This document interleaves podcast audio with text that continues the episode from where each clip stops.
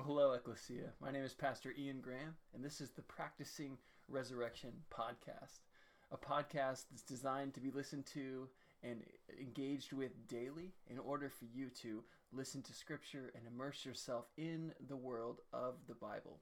One of the burning desires of my life and ministry, and a special conviction that I feel this year, is to help people encounter the living God through His Word that is living and active. There are so many angles to welcoming the scriptures into our lives. We need some sense of the context, some sense of the whole. We have to understand what the Bible means when it uses words like righteousness, grace, and judgment. These elements and so many more are all so incredibly important when it comes to encountering God's voice. But one of the most important and the most often overlooked is the simple art of quieting one's soul quieting the noise around, and engaging in hearing the Word of God. So, as we embark on this journey with the podcast, myself and some people from Ecclesia, some friends of our church, are going to invite you into different ways of hearing. So, each day we will read the scriptures in a guided practice of listening to the Word of God. In addition, sometimes we will have someone read a poem, a reflection, or a quote. Sometimes we will feature a two way conversation talking about God, life, or what's going on in the world. Our title for this podcast is taken from Wendell Berry's stirring poem, Manifesto.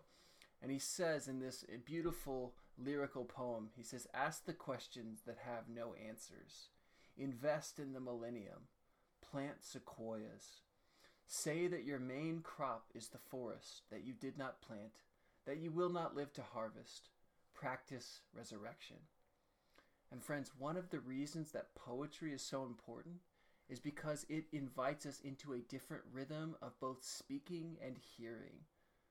And so this poem from Wendell Berry gives us a frame to approach the scriptures, which themselves are often poetic. And core to who we are as a people is that a life with Jesus doesn't just happen. A life with Jesus has to be cultivated. The agrarian imagery is so appropriate because there is a part that we have to play in this life. As Jesus will encourage us in our text today, we have to do the work of remaining in Him. But the grace of God is so abundant that He provides the soil, the sunlight, the seasons, the rainfall. He prunes the plants and weeds the vineyard. This podcast is given to practice resurrection to abide in His love, and to allow God to do His transformational and patient work in and through us. My hope and our church's hope is not just to fill your life with more content. Christians are inundated with quote unquote Christian content right now. And if we were to survey the fruit of all those Christian books, podcasts, and songs, and even TV shows now, we'd certainly have some question. No, my hope is to immerse you in the way of apprenticeship to Jesus. Apprenticeship to Jesus, as Dallas Willard says, is to be with the master craftsman and to do the things that he does. So I encourage you, as you engage with this podcast, do so from a posture of active listening. Believe me, I have my podcast that I listen to while I run or while I do menial chores or work, the, the stuff that doesn't require much thought. But my hope is that this will be a podcast that requires your attention. Not because it is inherently more interesting, but because it is an invitation to stop, to quiet your soul, and to be with Jesus. So, for our first day, we're going to start with what I think is one of Jesus' most profound and layered teachings.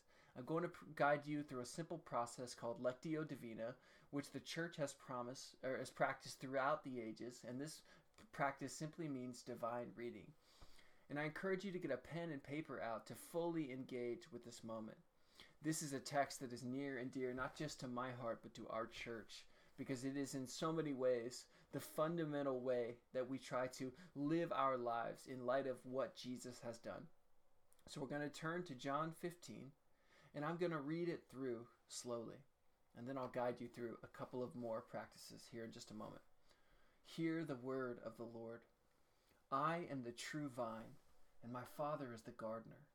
He cuts off every branch in me that bears no fruit, while every branch that does bear fruit he prunes, so that it will, it will be even more fruitful.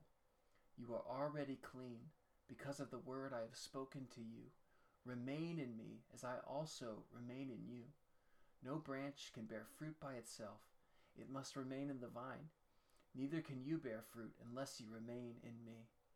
This is the word of the Lord. Now, usually when we read the text, we read through it, we get to the end, and we're like, cool, next thing.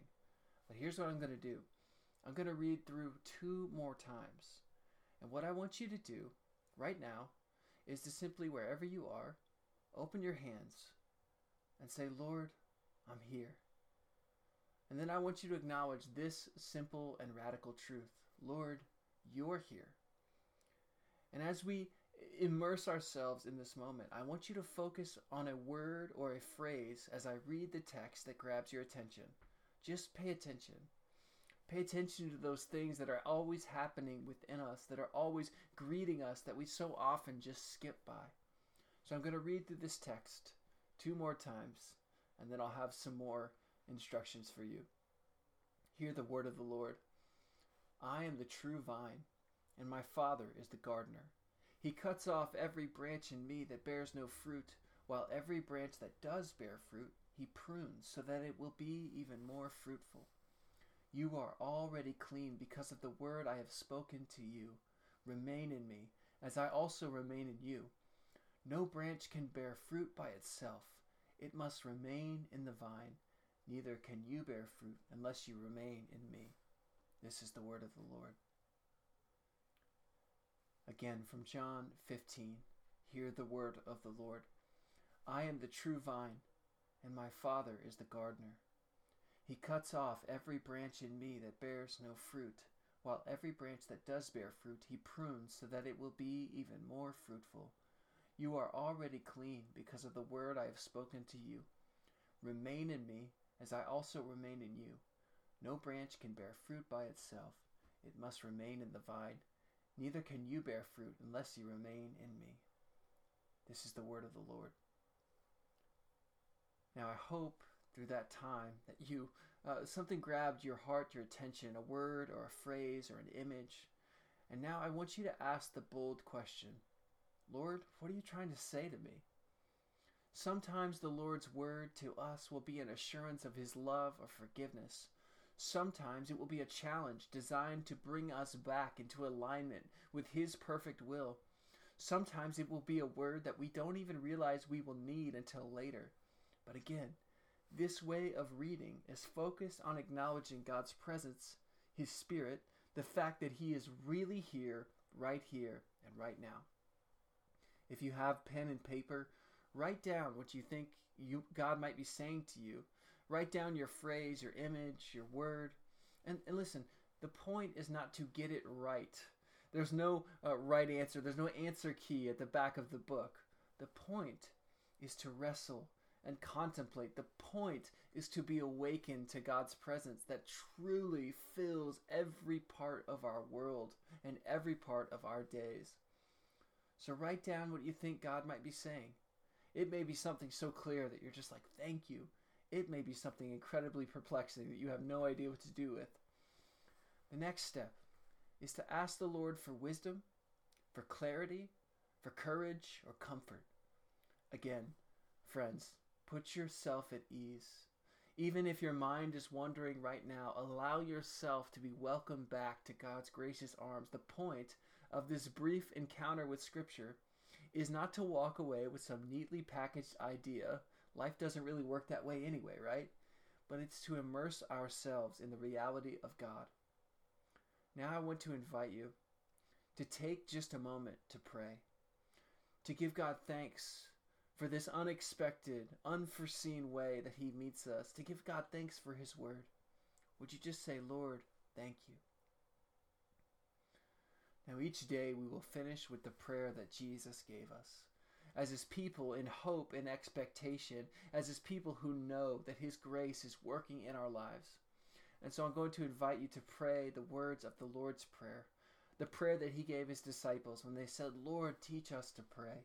These are the words that he gave them. He said, Our Father, who art in heaven, hallowed be your name. Your kingdom come, your will be done, on earth as it is in heaven. Give us this day our daily bread, and forgive us our trespasses, as we forgive those who've trespassed against us. And lead us not into temptation, but deliver us from the evil one. Yours is the kingdom, and the power, and the glory forever and ever. Amen. Ecclesia, wherever you are on this Martin Luther King Day, I pray that God's face will meet you. I pray that you engage with the pain of the world, not only to embrace what is hard, but also to know that there is a hope that shines brighter. The Lord bless you and keep you. May he cause his face to shine upon you. May he give you peace. Grace and peace to you, Ecclesia. We look forward to seeing you on the Practicing Resurrection podcast tomorrow. Grace and peace.